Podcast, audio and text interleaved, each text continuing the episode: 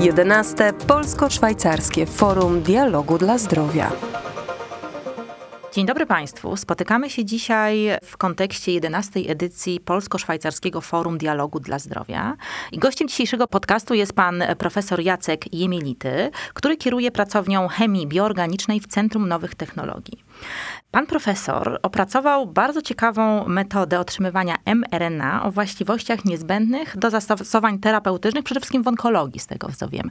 Panie profesorze, proszę nam troszeczkę powiedzieć bliżej o tym, o tym wynalazku, o pana badaniach, na czym one polegają i, i e, dlaczego odniosły tak duży sukces. Tak, dodam tylko, że Centrum Nowych Technologii to część Uniwersytetu Warszawskiego. E, jeśli chodzi o, o modyfikację RNA, to zajmuje się nimi już od około, około 20 lat. Można powiedzieć, że zajmowałem się mRNA zanim ono było modne. W szczególności e, nasze prace związane były z modyfikacją końca 5' mRNA. Ten, e, ta, to bardzo niewielki fragment olbrzymich cząsteczek RNA, ale bardzo istotny, dlatego że od niego rozpoczyna się biosynteza białka na bazie mRNA, bo mRNA to jest nic innego jak przepis na konkretne białko i w naszych organizmach e, wszystkie białka powstają według właśnie tego samego mechanizmu. Tworzony jest przepis na białko, e, czyli kopiowany jest fragment DNA i e, powstaje mRNA i to mRNA e, jest transportowane do cytoplazmy i tam rozpoczyna się proces biosyntezy białka i, i tak i ten koniec 5' jest niezwykle istotny. Ale po co pan to robi? Po co nam jest to potrzebne, jeśli chodzi I o oprócz, takie praktyczne a, a Oprócz tego ten koniec 5' y, y, pełni y, rolę w stabilizacji mRNA, bo mRNA ze swojej natury jest cząsteczką bardzo nietrwałą, natomiast kiedy ta struktura kapu zostanie usunięta, wtedy można powiedzieć natychmiast jest usuwany. mRNA jest całkowicie degradowane.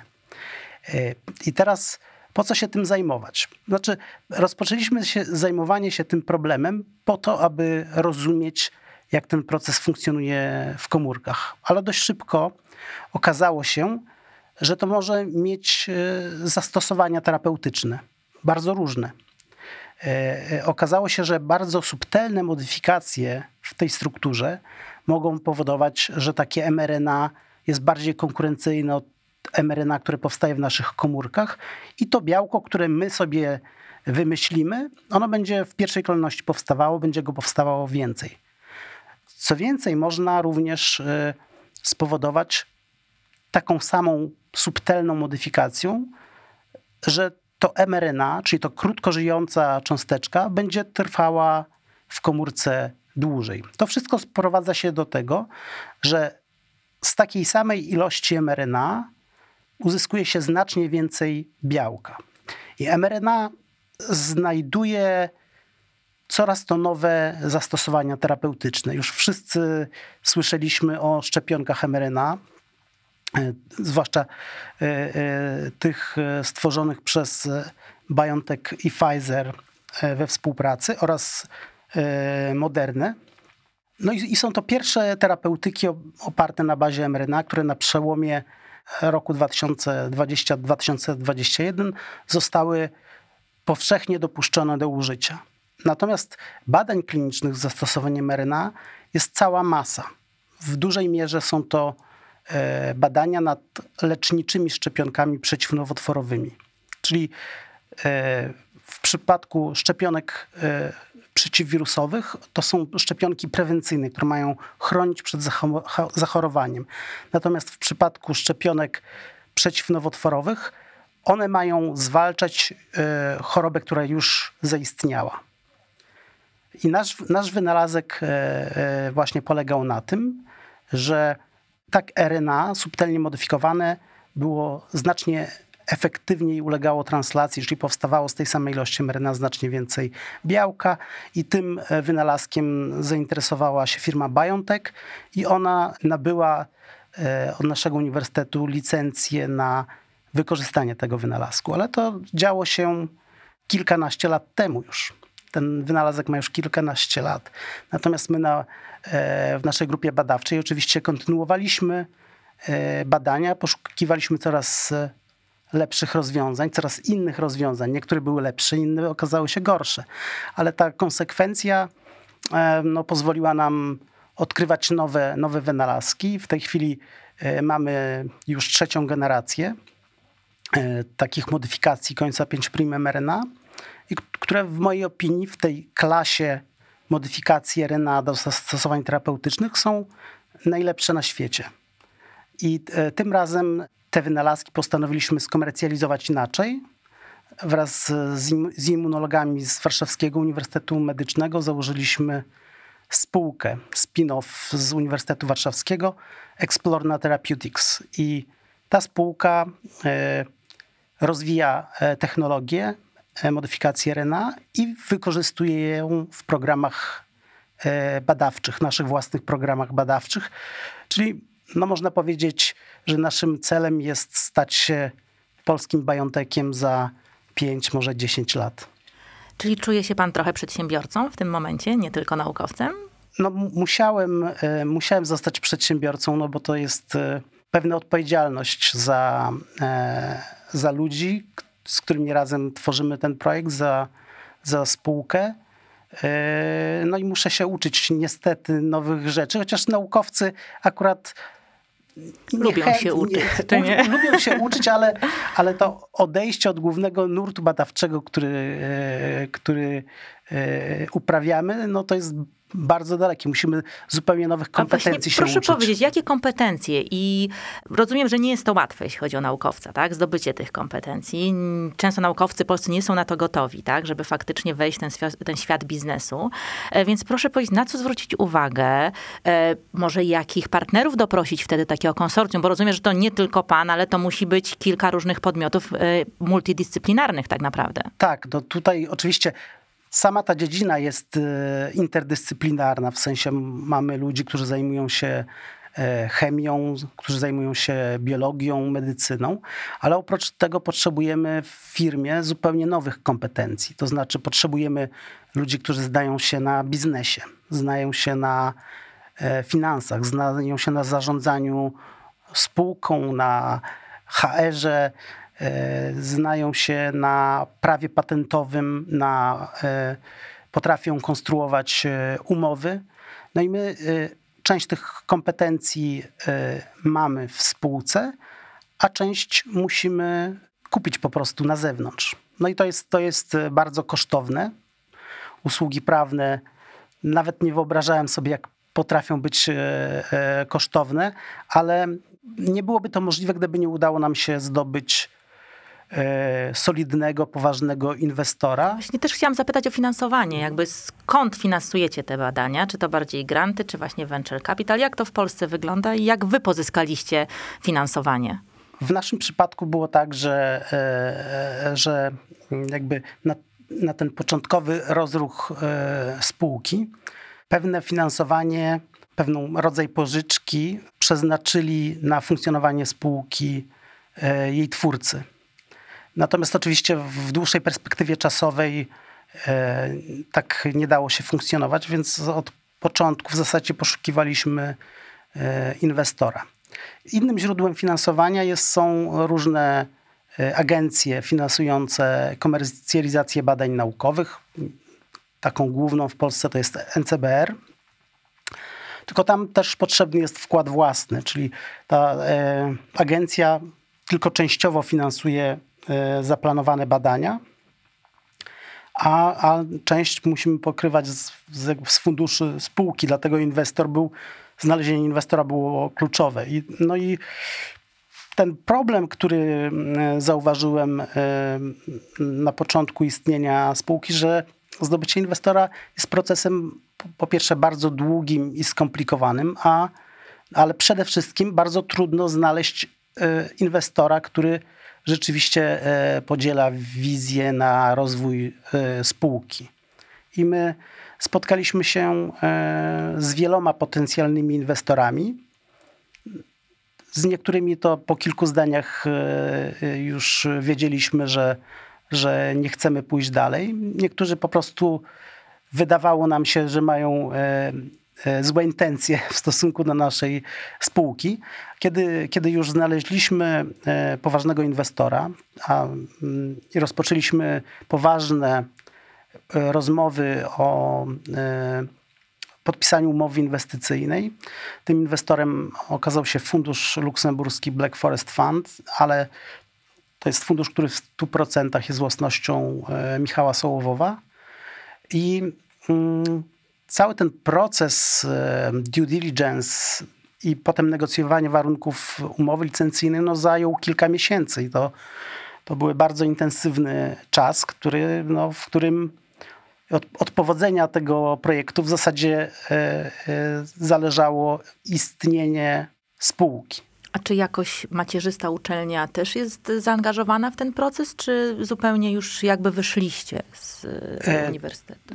Uczelnia jest e, mniejszościowym, biernym udziałowcem w naszej spółce. E, natomiast no, e, rola uczelni jest bardzo istotna, dlatego że, e, że największą wartością spółki, takiej jak nasza, to są oczywiście ludzie oraz własność intelektualna. W naszym wypadku prawo do korzystania z wynalazków, które opracowaliśmy na uniwersytecie. I w zasadzie w tej chwili współpracujemy już z siedmioma dużymi firmami farmaceutycznymi lub biotechnologicznymi. I w zasadzie w każdym z tych przypadków rozmowa y, rozpoczynała się od tego, co mamy, co ma, jaką własność intelektualną mamy, prawo do jakich wynalazków mamy. Bez, Czym możecie dysponować tak, tak naprawdę? bez, bez, y, bez y, własnego IP, czyli własności intelektualnej, no, firma może świadczyć usługi, pewnie robić jeszcze kilka innych rzeczy, natomiast y, wydaje mi się, że nie jest partnerem dla, dla takich globalnych firm farmaceutycznych, które mają jakieś określone cele i które widzą szansę na zastosowanie właśnie tej, e, tych wynalazków, tej ekspertyzy, którą posiadają, posiada spółka.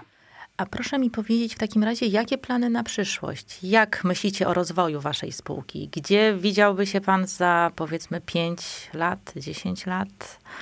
Czy po prostu sprzedajemy i jakiemuś dużemu koncernowi farmaceutycznemu, czy raczej właśnie staramy się jednak pozostać e, w firmie i, i, dalej ją rozwijać własnymi ta, rękami? ta technologia, którą, e, którą teraz opracowaliśmy, nazwijmy ją właśnie trzecią generacją, e, to jest mm, ona składa się z, z kilku elementów, które są jakby mm, alternatywne względem siebie. I y, jeden z elementów tej technologii można wykorzystać na przykład opra- przy opracowywaniu szczepionek przeciwwirusowych, inny w, przy, szczepion- przy szczepionkach przeciwnowotworowych. Y, I w związku z tym my niektóre z tych elementów e, technologii chcemy zachować wyłącznie dla siebie i rozwijać własne programy badawcze. W tej chwili realizujemy, re, realizujemy projekt onkologiczny na bazie e, terapeutycznego mRNA, ale również mamy e, e, kilka współprac z dużymi firmami farmaceutycznymi, które weryfikują, czy nasze wynalazki dają również korzyść w ich układach biologicznych, e, medycznych. I mm, więc spółka jakby opiera się na dwóch filarach.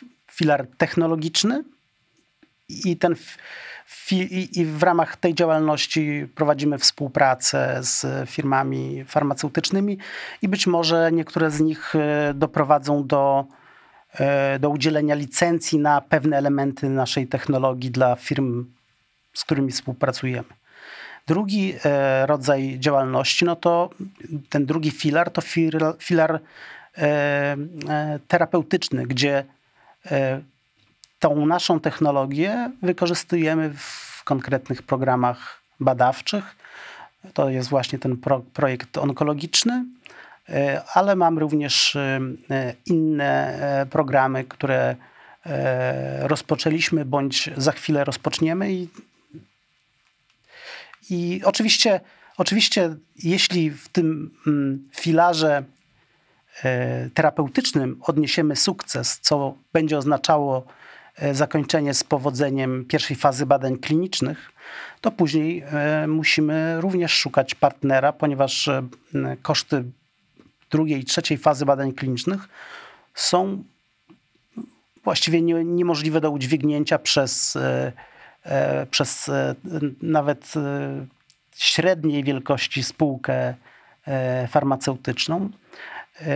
Nie, I są również nie, nie do sfinansowania na przykład z budżetu przeznaczonego na naukę czy komercjalizację w danym kraju. To są po prostu tak olbrzymie środki niezbędne, że, że ta prowadzenie takich projektów e, musi wiązać się z nawiązaniem współpracy z dużą firmą farmaceutyczną, która e, będzie ponosić ryzyko związane z badaniami klinicznymi, ponieważ te badania mogą doprowadzić do e, sukcesu, czyli powstania nowego leku, ale mogą również zakończyć się fiaskiem i koniecznością zamknięcia e, programu. W tym pierwszym przypadku oczywiście e, wszyscy, wszyscy jesteśmy zwycięzcami.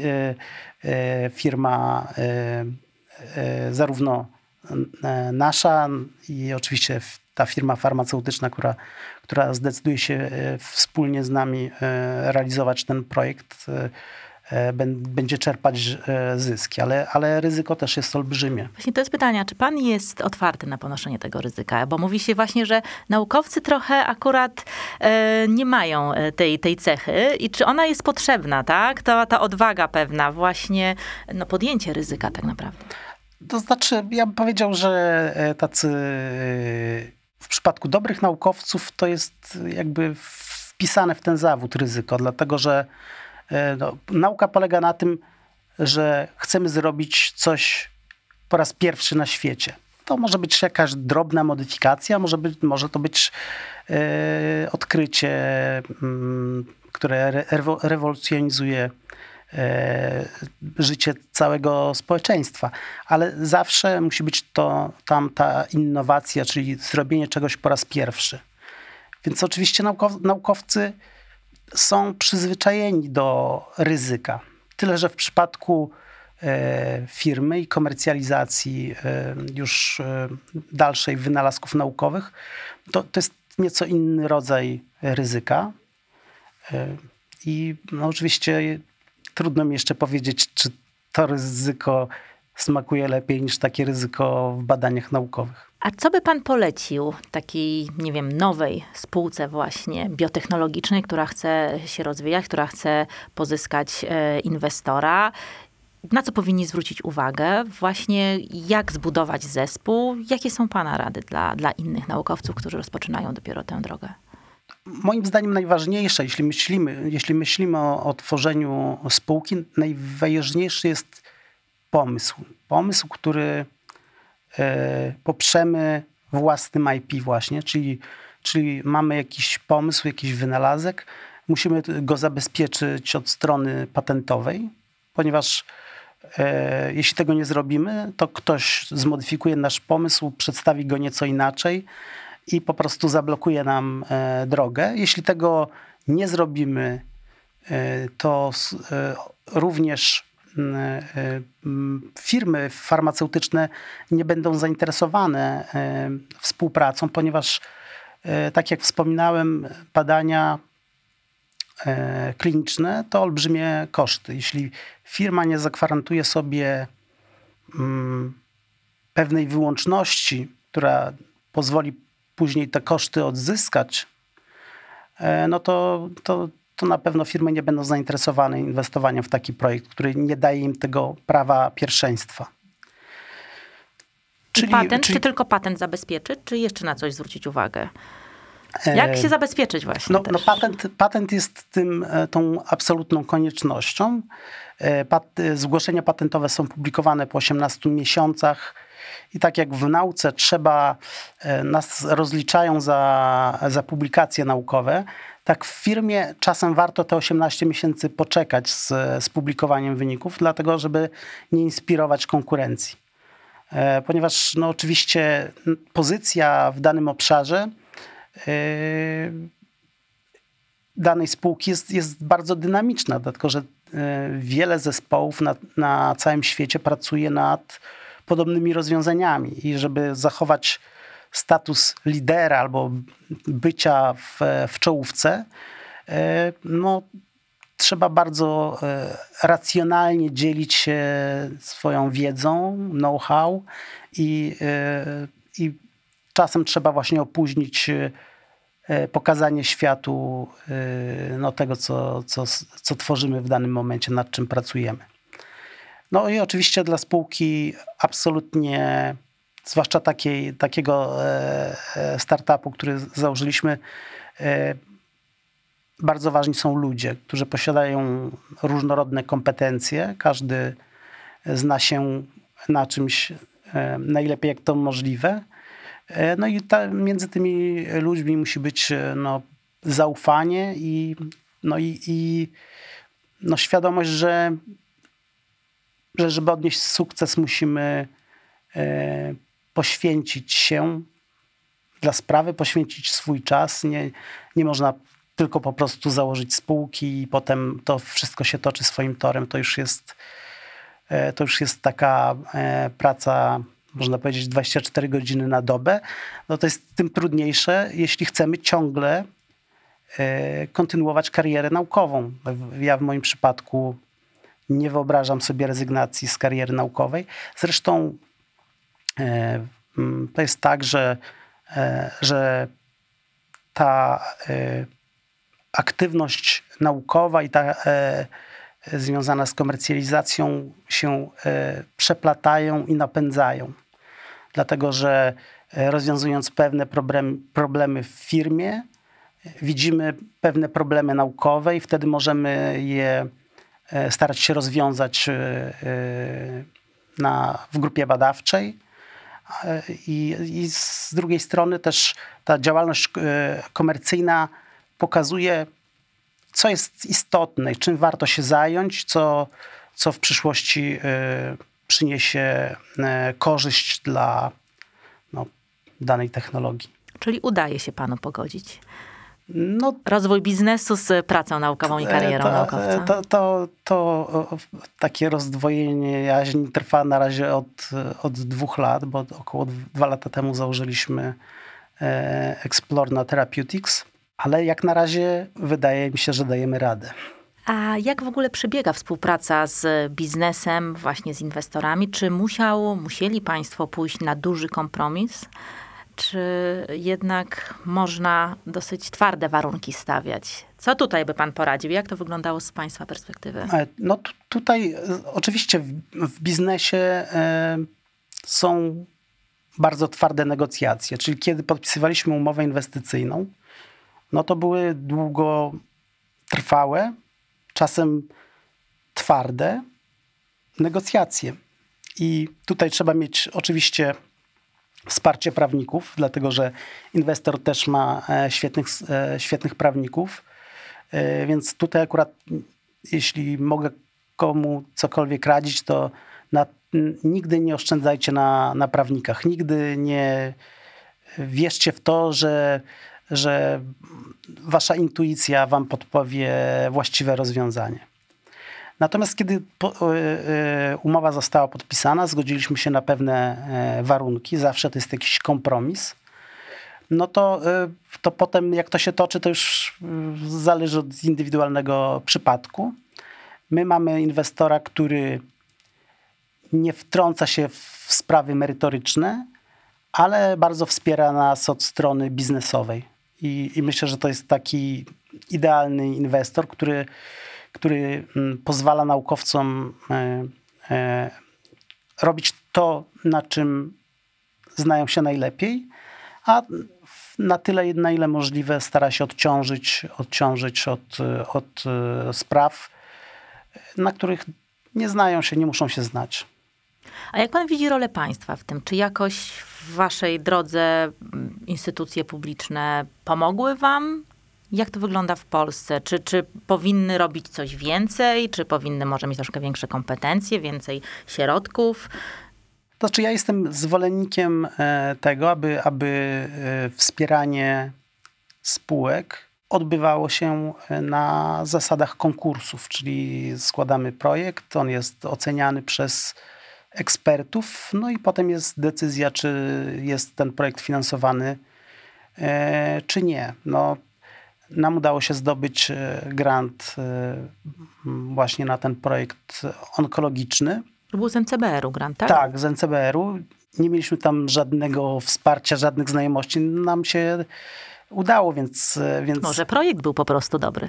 Tak, no właśnie to jest naj, najważniejsze, żeby państwo stwarzało takie warunki i tak, tworzyło takie agencje, które będą sprawiały, że to najlepsze projekty będą wygrywały te konkursy. No z perspektywy tych, tych e, dwóch lat mogę powiedzieć, że to finansowanie no, pomaga, pomaga e, spółkom takim jak nasza. Pewnie da się e, jeszcze wiele poprawić, dlatego że, no, że są bardzo różne sytuacje, bardzo różne, różne projekty. I nie na wszystkie te projekty są no nie, nie, wszystkie rodzaje projektów są źródła finansowania. No teraz poza tym e, jakby e, NCBR jako główna agencja finansująca tego typu przedsięwzięcia e, finansuje je z, z, ze środków unijnych, rozumiem w większości. No i teraz mamy zakończenie jednej perspektywy finansowej w Unii Europejskiej. No i czekamy na, na ogłoszenie warunków e, kolejnych konkursów. No i to, e, to się oczywiście w kolejnej perspektywie e, będzie, będą zmienione te warunki gry. No i diabeł tkwi w szczegółach. Zobaczymy, to już za chwilę, zobaczymy, tak? Horyzont Europa. zobaczymy, czy ta zmiana będzie w dobrą stronę. W takim razie, panie profesorze, trzymam mocno kciuki za dalsze sukcesy i e, powodzenie w państwa badaniach i żeby doszło do drugiej, trzeciej fazy klinicznej i, i pełen sukces, żeby został osiągnięty. E, a my, szanowni państwo, zapraszamy już 22 czerwca na 11. edycję Polsko-Szwajcarskiego Forum Dialogu dla Zdrowia, podczas e, którego będziemy starali się odpowiedzieć właśnie na pytanie, jak wypełnić lukę pomiędzy przedsiębiorcami a naukowcami, jak zbliżyć do siebie te dwa światy i jak faktycznie pomóc w rozwoju sektora biotechnologicznego w Polsce. Dziękuję bardzo panie profesorze za rozmowę. Dziękuję bardzo i również serdecznie państwa zapraszam do udziału w tej konferencji.